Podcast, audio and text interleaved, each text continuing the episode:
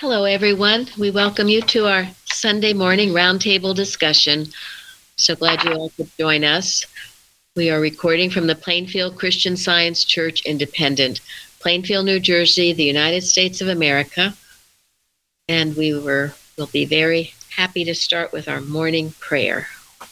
All right, I'm reading from page 22 and 221, um, both from uh, Divinity Course and General collectanea. Abide in the 91st Psalm and know that such abiding is treatment and protection. There is nothing that can make laws or influence you. There is but one mind, and that is love. Do not give life to evil by attaching it to a person or thing. It cannot live without a body. Man is immortal one. There is but one infinite manifestation. No error can attach itself to man, and why deceive ourselves by thinking it can do so?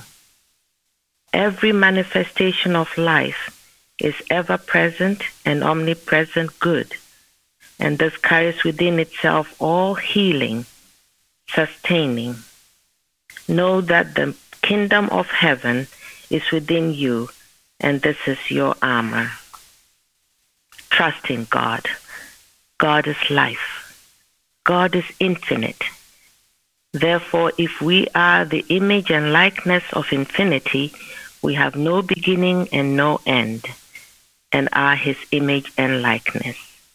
That is my life insurance. Mary Baker Eddy.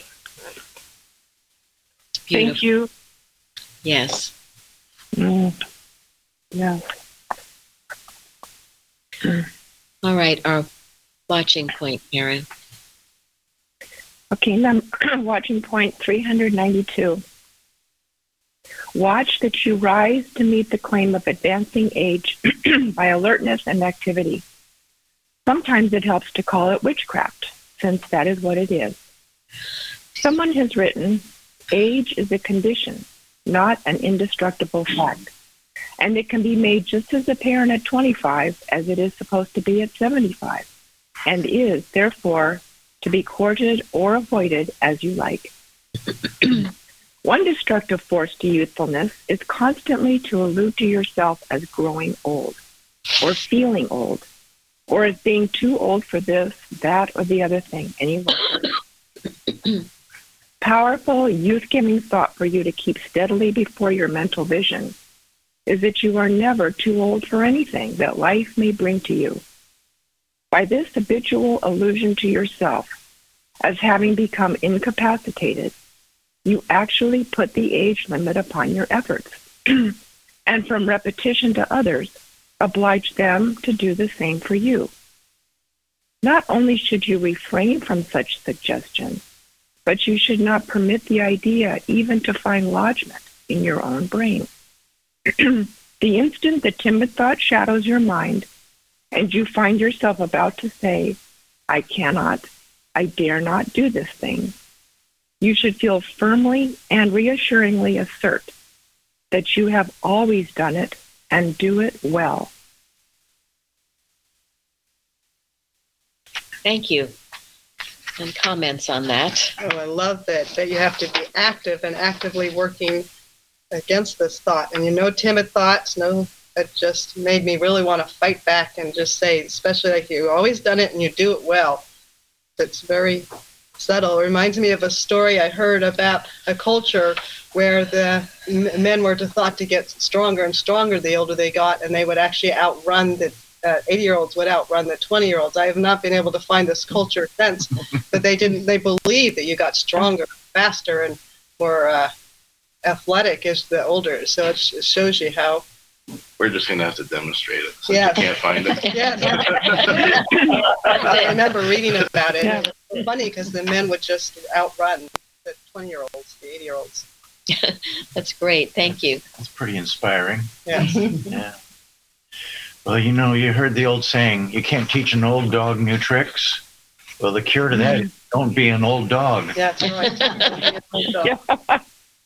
So there's so many new things to learn. We should relish the opportunity to learn new things, have an interest in things, Right.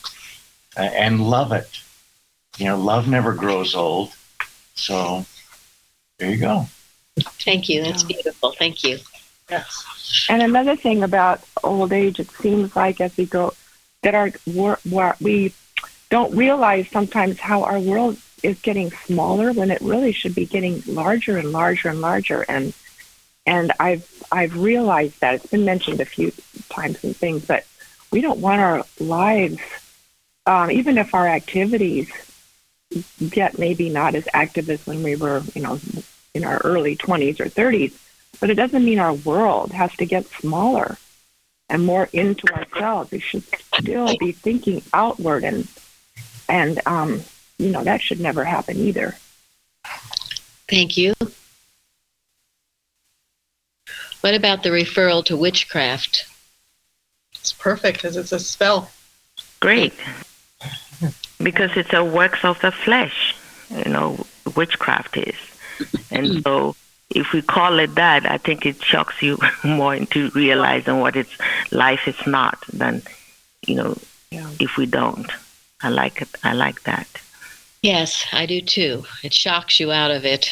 Um, Not dealing with some little thing here. It is its use of spells, um, black magic, and it also definition of witchcraft is intercourse with the devil. Huh. Evil all the time. Yes. And there are many ah. definitions of intercourse, but one is to have a conversation, communicating with it. So let's make sure our communication is with the one God, nothing else.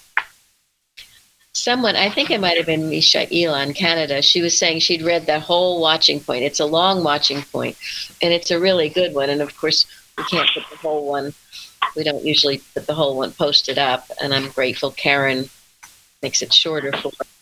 But uh, one of the things it certainly does say about it is the disinclination to go out among people finally produces a physical disability to do so.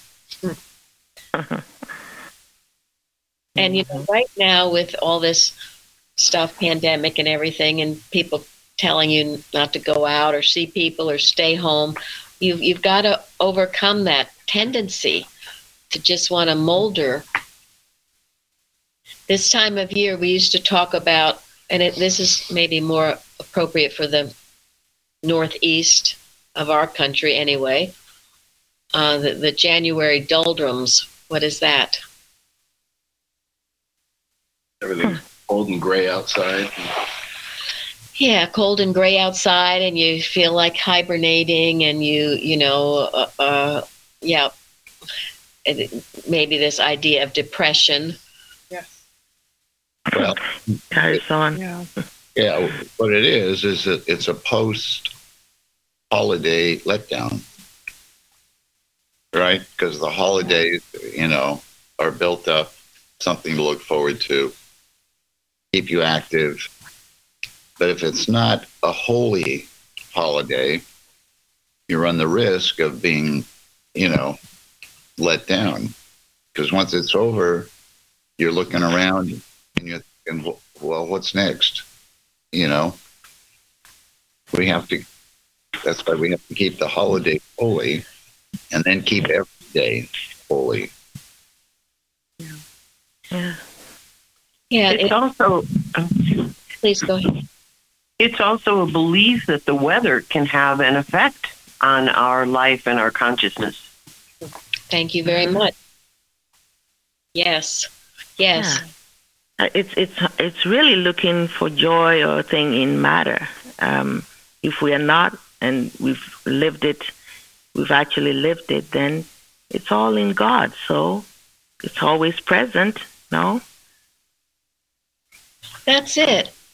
You know, you think of it, it, it's a malpractice on the beautiful months of, of January and February. They're beautiful months. Um, and yet, a lot of people dread them. I used to dread them. And that's, uh, it's not God's plan. This is God's hour. This is God's time. And everything is beautiful in His season, right? All things are. Yeah. hmm So, Yeah.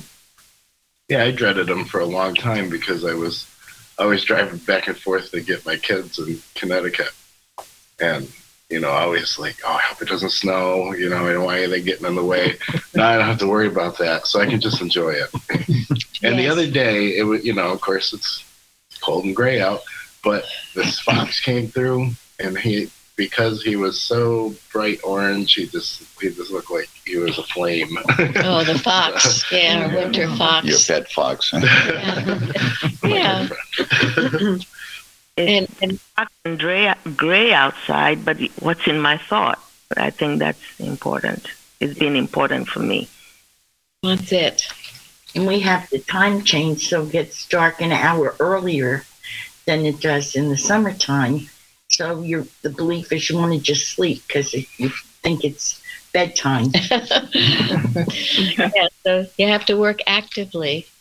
There's not that article, radiation or absorption. You know, don't fall for absorbing whatever the world wants to throw at you. We're here for a purpose, and that is to radiate God's love. Yes. Yes. So, but this takes um, overcoming the false beliefs about it and doing it with joy and vigor and not listening to the suggestions. Um, I've given, uh, I, maybe I've given it last week even, I don't know, but it's a hymn that I like so much, hymn 35, about dark and cheerless is the morn, uncompanioned, Lord, by thee. Joyless is the day's return, till thy mercies beams I see till they inward light impart, glad my eyes and warm my heart. So, when we're accompanied with by God, how could anything feel dreary or in any way? It's impossible. And this little light of mine, I'm going to let it shine. So we, we let it shine. hmm So, okay, that was one of the things, um, this, this inclination to go out among people. And then another was um, a sense of humor is a divine gift. And when you get, call them grum- curmudgeons, right? Old and grumpy. so we keep our humor. We keep, Mrs. Eddy says, you keep your grin ahead of your groan. so we keep our humor, our love of life, getting out, enjoying things. Um, and we we have been taught here that uh, we, it doesn't matter what age you are. You know, you can get old when you're 20 if you're an old, dour curmudgeon. So you keep at it, keep joyful, whatever age you are, and things will be just great. And of course, our subject this week is life. Since I didn't announce that, was someone else wanted to speak to this? Okay, well, it's a good watching point for the lesson life. And um, now we will uh, have our golden text. Lil, Keep your light, Oh. keep your light so shine before, let your light so shine before men that they may see your good works and glorify your Father which is in heaven. thank you. All right. So let's see. Is Susan here? She wrote to that on the forum. Yes. Okay, Susan, you want to? Yeah, I um, I really liked the golden text and also Bicknell Young's article, "God is Individual Consciousness," because it really corresponds well with that golden text in that the Christ is the mind of every man, and it's not personal, and it's not our job to convince people, but to work and live it and know it ourselves. And when we do that with a light, Thank you. Mm-hmm. Anyone else? And what is your light that's so shining when it shines? What's my thought when I go out there? What am I knowing when I go out there? Yeah, because yeah, because if your light is shining, your light is your understanding of who you are as the image and likeness of God, right? Mhm. Because if I don't start by ba- basing everything I do and say and think on the fact that I am God's image and likeness, then my premise is wrong and I'm not going to be a light. But that light is the light of understanding that God gives to each one of us if we will accept it. Yeah. The light is it comes only by reflection, right? It's the light of God. Comes only by reflection. So we have to maintain that reflection and keep it. Um, Louise said an article called Glorify Your Father, referring to the golden text. And in it, it says the motive for letting one's light shine must be altogether unselfish, right? Because everyone that exalteth himself shall be abased. Even in in uh, reflection and letting our light shine, we have to make sure we know it is not us, but only God, and not try to think that we're great. Oh, look at me! I'm shining my light. I'm real. I'm really good. it's it's amazing how error can try to trip you up. Excuse me, is there a problem? I think somebody hit the power switch under the table. So Oh, Oh, Now, since you blew it up. are we off? I can, I can hear you. Oh, Yeah. we're we're okay because we're on battery power at the moment. So. uh, it's just uh, all right.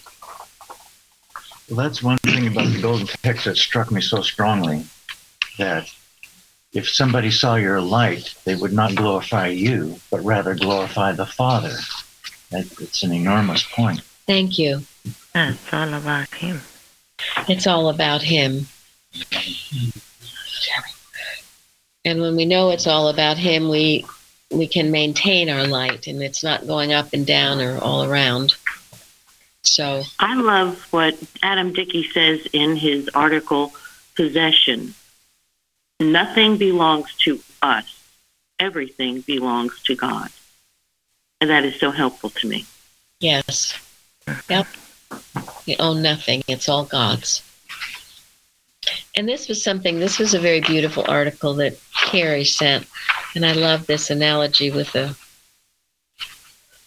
with an orchestra. Um, says the illustration of an orchestra with its many sweetened instruments brings out musical harmony is helpful.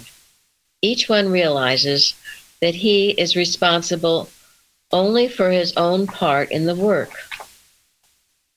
He does not watch his neighbor, though he may be playing the same kind of interest, instrument. Nor does he suggest to his neighbor how he shall play. His whole thought and purpose is to gain a clear understanding of the music before him.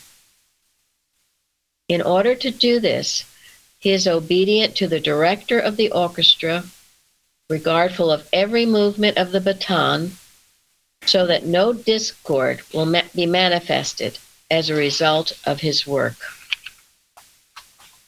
Now, isn't that true? It's great. Yeah. I know. I know. I used to an orchestra. And you, you can't sit there and be watching what the other person is doing. Easy body. Yeah. have you ever seen an orchestra with more than one director? Not yet. No, no, and we've never seen a universe with more than one God, have we? No. And we If never. we each do ours well, you know, then it all comes together well. um, Yes, if we do our part well, it all comes together well. And and yeah, you're not sitting there playing something, telling the other person how they should be playing. You you you would mess your own self up, right? mhm. You can't do two things at once for yourself. No, you It's only focus. you. Yeah. Yeah. Bruce and I were just talking about that before, about teachers saying eyes on your own paper. Just- Well, and that's why in the uh, golden text it says, "Let your light so shine before men that they may see your good works." It doesn't say that that they may hear your good words, but that they may see your good works. Yes. So, so I just love to think of that. And as Gary said, yeah, there's not, that wouldn't be that funny if there was more than one director up there. Everybody was. So the one director, and we all have to keep our thought and our gaze on him only and not on what everybody else is doing or not doing and how you compare and, and all of this stuff. But what are you doing? So anyway, um, and then the idea that every good gift and every perfect gift is from above and cometh down from the Father of lights, with whom is no variableness, neither shadow of turning. So we do not have to uh, with, God. There's a it's a it is a fixed principle, and it's not this way and that way. Um, I thought how you know people are just thinking the government now is going to find the solution to all these problems, right? So No, look what we have.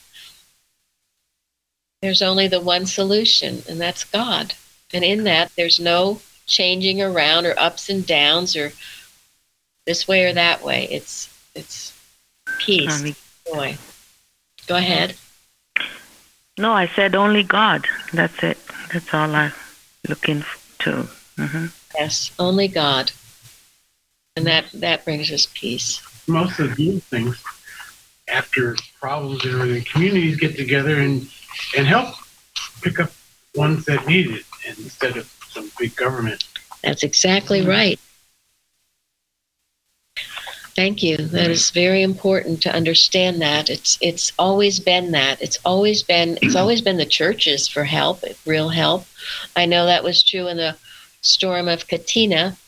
Is that what it Katina? Katrina. Katrina. Katrina. Yeah, Katrina. It was, it was the churches that came and helped. The government, it's all this red tape and stuff. FEMA was not much help. No, Mm-mm. So this is why we, and this is why we do help our own neighbors, right? We have to help our own neighbors, take care of each other, look out for each other. That once every every town had a church, church steeple. It was the center of the community, and it must be for us as well. So, any more comments on that? Well, I'm using this in everyday activities. Um, I'm finding myself going, thinking, do I have something? And immediately turning or saying, I don't know if I have, instead of saying, I know that I have everything that I always need. So I'm trying, I'm working very hard to change my thought from starting with the negative to starting with, God always supplies everything I need, whether it's a Ziploc bag or a huge idea.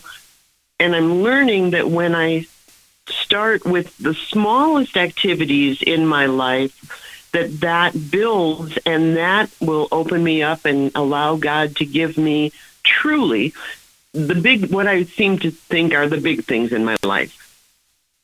Yes. Mm-hmm. Yeah. And when we recognize mm-hmm. all the small things and are truly grateful for them, we will get bigger things.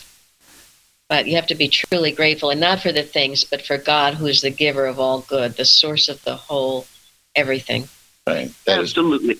That I have everything by the grace of God, big or small, big and small. and that is being faithful in the small things. Mhm. And if Now- you are, you will become master of all things. And starting with the positive, the good, the all, starting with God instead of starting with the negative is also the key to it. Yes. Mm-hmm. That is so important, really, because it's a lot beating yourself down. No, I'm no good. You know, I, I, I have to reach out up there instead of recognizing that right here, right now, am I this the reflection of God, the manifestation of God. He has promised that He's with us always. It's a promise in the Bible. So It's beautiful. Thank you. And all of the promises in this week's lesson are so beautiful, and me holding on to the fact that each of those promises are true. It, it's it's just a wonderful lesson this week. I'm very grateful. Thank you, Jeremy. You just don't want to start with that conversation with the devil right away. Right. then he's going to give you 40, 40 fears that you have to handle. So That's right. Yeah. I love this quote. I love this quote from James um, for James 1 17. Every good gift and every perfect gift is from above and cometh down from the Father of lights, with whom is no variableness, neither shadow of turning. And always makes me think of when you're thinking about gifts for Christmas and that the perfect gifts come down from the Father of lights. And then it all extends into January as a season of light. Those perfect gifts have grown brighter and brighter and um, light up the part after Christmas, and so that it's not a letdown. It's a sparkling, lighted time of uh, of the Father of Lights. Oh, that's beautiful. Thank yeah. you. Yeah, because you have made the holiday a holy day. Yeah. It's exactly as it should And you, be. and you take the Christ with you, and He goes up. He goes before you to prepare the way. Yes. Yeah. Thank you. Okay, Zari wanted to say something. Yeah, what I wanted to say is that this week's lesson is really beautiful. And this is a time that I notice as an artist, you know, January is also a good time to just read the lesson, reflect on it, and paint. You know, God gives us so many blessings of expression. And these these blessings we can share with each other. And uh, this is something I think that's really important this love that comes from God, because every talent that God has given us, we have to use well, just like healing. It's a form of healing as well. Thank you. Yes, it is. And that is letting your light shine. Yes, definitely. Thank you. And that keeps us happy and joyous and uh, ageless, ageless Yes. being. Yes. so thank you, Zari. Um, and we all know here we start the morning first thing with God being our mind, the our only mind, the only pure and perfect mind, and, and then God being our life, the only life, the only pure and perfect life. We have to know our life isn't in this so called human body, it is in God. It's how we can get up and do the things we need to. So it's most important, and I, I've given this many times from the Red Book on 74, but instead of being bound for the grave, we must know we are on the eternal road of life that has not even a sense of death. Mary Baker Eddy. The internal think of it, isn't that a happy road? the yellow brick road. It's a happy road with even no sense of death. It's an eternal road of life. And that's what's given to all of us. Now, this was also an interesting article by that Carrie sent that I'd like to share, be, more at the beginning than the end. And it's about working out your own salvation. And it's by someone named H in a 1900 issue of the journal. A certain rich man had a large, beautiful estate covering many acres of ground. It was laid out with nice walks and planted with choice flowers and fine shrubs. Not a weed was to be seen. All was as perfect as money and labor could make it. The house was built of best material and furnished throughout with costly and tasteful fittings. He was called away on business. He discharged discharged all his servants, locked up his house, closed the grounds against all intrusion, and departed. He was gone several years, and when he returned, he found his once beautiful place overgrown with weeds and wild brush. The flowers and shrubs seemingly choked out by them. The house was decayed and the furniture's furnishings moldy and rotten.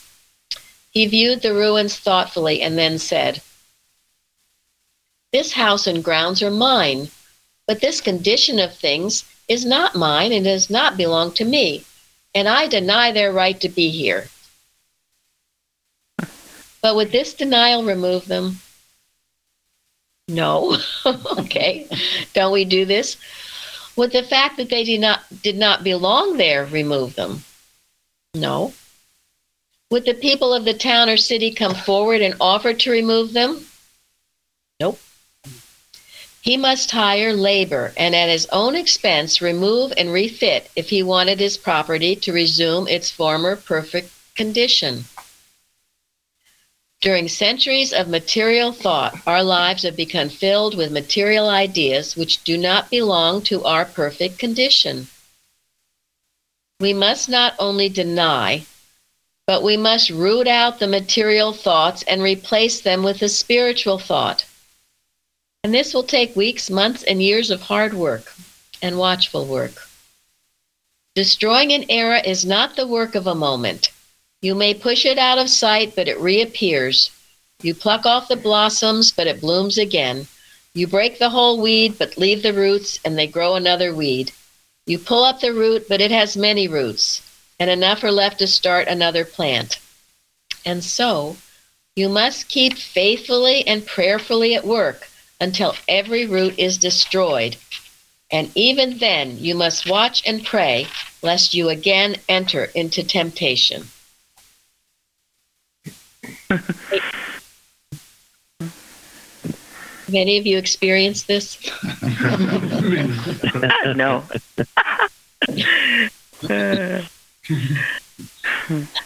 That's why Mrs. Eddy talks about, oh, stupid gardener, right? Yes. Yeah. Mm-hmm.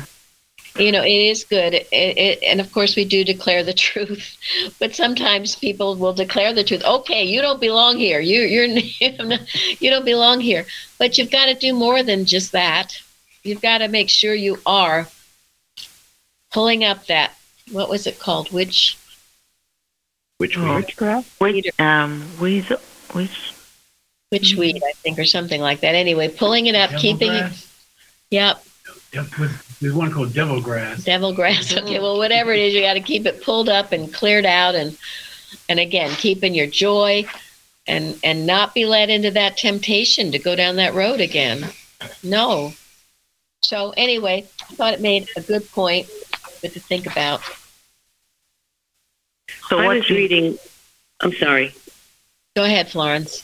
no what you do is the pouring in of the truth is what you described just there instead of you know you don't just pull out the weeds you don't leave it empty then you pour, pour in the truth a lot of and we know a lot from thank god mrs eddy and all the articles and so on give us a lot to fill our thoughts with it says if your thought is full of the truth it has no there's no space left for anything to grow or to be brought in Thank you. Exactly right, and that's at what our leader says, right? In this.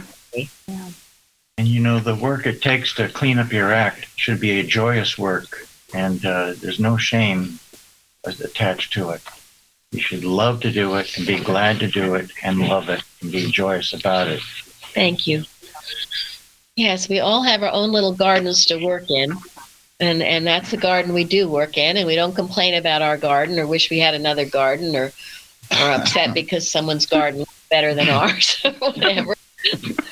we just keep keep keep on our own little garden working away and making it as bright and beautiful and mm-hmm. full of flowers as possible. for his glory. Yeah, only for his glory. When when my kids were younger, I used to let them know that you know everybody has their own burden. You, you got to be you got to be aware of that. But it wasn't until later, after actually after coming here, that I I would tell them too that everybody has their own perks. You know, they you might see this one side of them that looks like it's not doing too well, but they have other really good things. You know, these good gifts. So Thank you. it's good to know that. It is. It is, and we we work on our own gifts and bringing out the gifts of others and supporting those gifts. And that's in that's in the responsive reading too, isn't it? It made us all apostles, prophets, evangelists, pastors, teachers. There's just all kinds of us, and isn't that great? And to see that in everyone is what it means to love your neighbor as yourself. Also, um, along this January lines, um, some people have called, I know, with, well, they spent a lot of time over the holy days with family. and uh, that can be good, but it also can sometimes leave a, a residue if you're not careful. Again, what we're talking about comparing or seeing what someone else is doing and even though while you're in that atmosphere you might not think you're doing it then you get home and you feel yuck you feel like you need a shower or something because you've just taken in the this materialistic thinking that really we must go back to what mrs eddy this week's lesson in science man is the offspring of what God. Spirit. Oh. yes Man is the offspring of spirit. yes and what hmm. constitutes our ancestry Beautiful, good. Beautiful, good, and the true. Yes, and I just love it. it's wonderful. That's what that's what it is. That's what it is. And and remember, so if you're finding you need a shower after all that, remember who and what you are. God is your father, and mother, and all the beautiful, good, and pure is yours by divine right. And we're all brothers and sisters in in God, but we love each other in that way. And Jesus said, "Call no man what." Your Father. Yes, he renounced those material ties, and this was why you need to. He said, "Who who was his father, mother, sister, brother?" Those who do the will of Those God. who do the work of the God, Lord. Yes, yes. And maybe that's your family, maybe that isn't your family. Doesn't really matter. But the thing is to just purify your thought from all of this, and know it's God is your mother, father, and know that. Um, I love the fact I've mentioned it many times. Jesus called God almost always. What did he call God? Abba. Father. Father. The Father. Father. You have that close connection. And then this beautiful story. Um, it's on the Bliss Knapp book, and I've given it to, but I, I could read it every day. On page 45 of the Bliss Knapp book, after Mrs. Eddy's return to Concord, New Hampshire, Mr. Knapp was asked to search again for the home which Mrs. Eddy knew God had prepared for her. Early in December 1891, she herself was led to a beautiful tract of land on the outskirts of Concord, which she purchased. She named her home Pleasant View. And in writing to Mr. Knapp about it, she said she had longed for a home by the seaside, but instead, God had prepared it on a hillside. She wrote, quote, My house stands upon a very sightly hill, and the sides remind me of the Galilean slopes, where my brother walked and wept and prayed.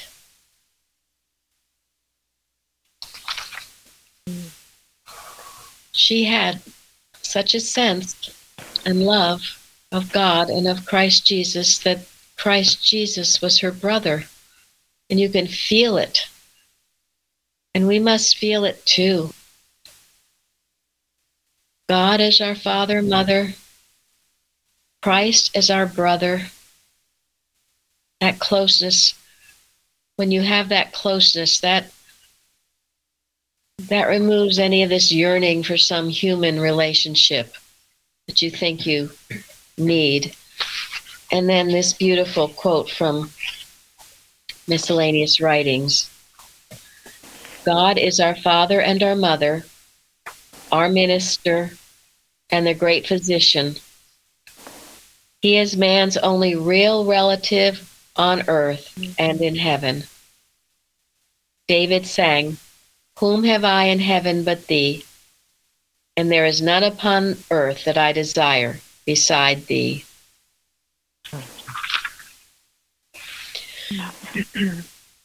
That, that is the truth of our being, God being our only relative. And if we get into thinking we have other relatives and people we're responsible for, that's why Mrs. Evans called it the bloody holidays. It doesn't just take the holidays for that to happen, but you get into that stuff and you will reap what you have sown. And you've got to purify and clarify your thought, knowing this truth it's more important, we who name the name of Christian science, that we do it. Because this is a huge teaching, isn't it, of mm-hmm. Christ Jesus? Yes. So if you think you can get away not doing it, you're going to fall into the human sense of things and, and have, like that guy who left his house, have a lot of weeds to pull up. I know, goodness, I've done it and it's not a lot of fun. And this doesn't mean we love our family less, our so called human family. It means we love them more because we've impersonalized our love. We, we do them more good this way than we could ever do through human do goody. I think that will also let us be less uh, quick to attach errors to them. Yes. If we them this way correctly. We stir the, the muddy riverbed in order to to heal sometimes. Yes. Because uh, real love is to is to uh, purify them also as necessary. Yes. So, It says, stir the muddy riverbed, and this is the true help we give them. Um, and and then we're there for them when they need us. If they're if they're rejecting the science or seem to be, you know, you keep on your doing it and learning and growing, and when they're ready for the science, you're there to help them with the science, not with human do-goody, but with the Christ truth. And I, I thought this was something Tom sent me. I thought was beautiful too. A couple of quotes about um, Pleasant View. One from Arthur Brisbane, where he says, extremely simple and unpretentious, a plain little frame dwelling, a plain little frame dwelling, situated rather close to a country roadway on the side of a most beautiful New Hampshire valley. And then Sibyl Wilbur, there is no great palace at Pleasant View, such as is the Vatican at, at Rome. There is only a simple cottage home set in a few acres of low fenced ground. That's how Mrs. Eddy lived and did her work. She lived humbly, didn't she? Yeah. And that was how she was able to do the work. And then Tom questions, you know, how in the world did this, did a retirement home get put in that place? Um, you know, error error is to try to reverse the good, but as long as our thought is clear, it cannot be done. Because one truth is powerful, more powerful than all these other lies that go around, right? Because the lies are not true. So we hold on to that. So, So, if I may may add to that, uh, huh? you know, if you think about it, you know, you've talked about before about uh, her bedroom and the Yeah. simplicity of it, and then uh, with Pleasant View, like if it was around today, like it would be a beacon for all Christian scientists to like, um, you know, how to live your life. Would have been wonderful. Thank you very much. Yes. Yes. So, anyway, in doing all this and getting rid of all this ideas of the January doldrums, we can feel that divine energy of spirit bringing us into newness of life and recognizing no mortal nor material power is able to destroy. This is the energy. It's a divine energy. You can't conjure it up humanly. It's divine. Now, Karen, you want to tell us what you wrote about God not giving us a spirit of fear, but of power and of love and of a sound mind. Yeah, I, I looked this up in my um, Students New Testament compilation, and they gave all these translations, and I, I never a, fear, um, the Greek word bondage or slavery. I mean, how many of us have been so we feel like we're in what it feels like when we are so fearful. But the term sound mind, when it when the translations or instruction, um, uh, let's see, but admonition. Um, I never, I've never had read that as a translation of that sound mind before. And when it said, um, "For God has not given us," with another trans- Moffatt's translation, "For God has not given us a timid spirit, but a spirit of power and love and discipline."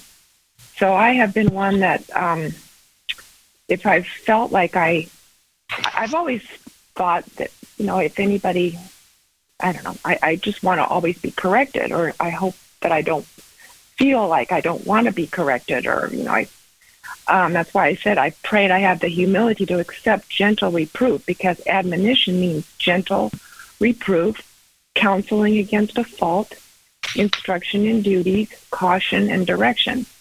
And so I was, I, I hope that I can take it. But to feel like I have, to, I can speak up if I need to give gentle and reproof, counseling again. that's where I, that's where I seem to need more strength and courage and to speak up if I feel I need to. But these different translations of fear and and uh, I thought they were really interesting. And but but that term, a sound mind, admonition, I never, I never read that before. Yeah, thank you.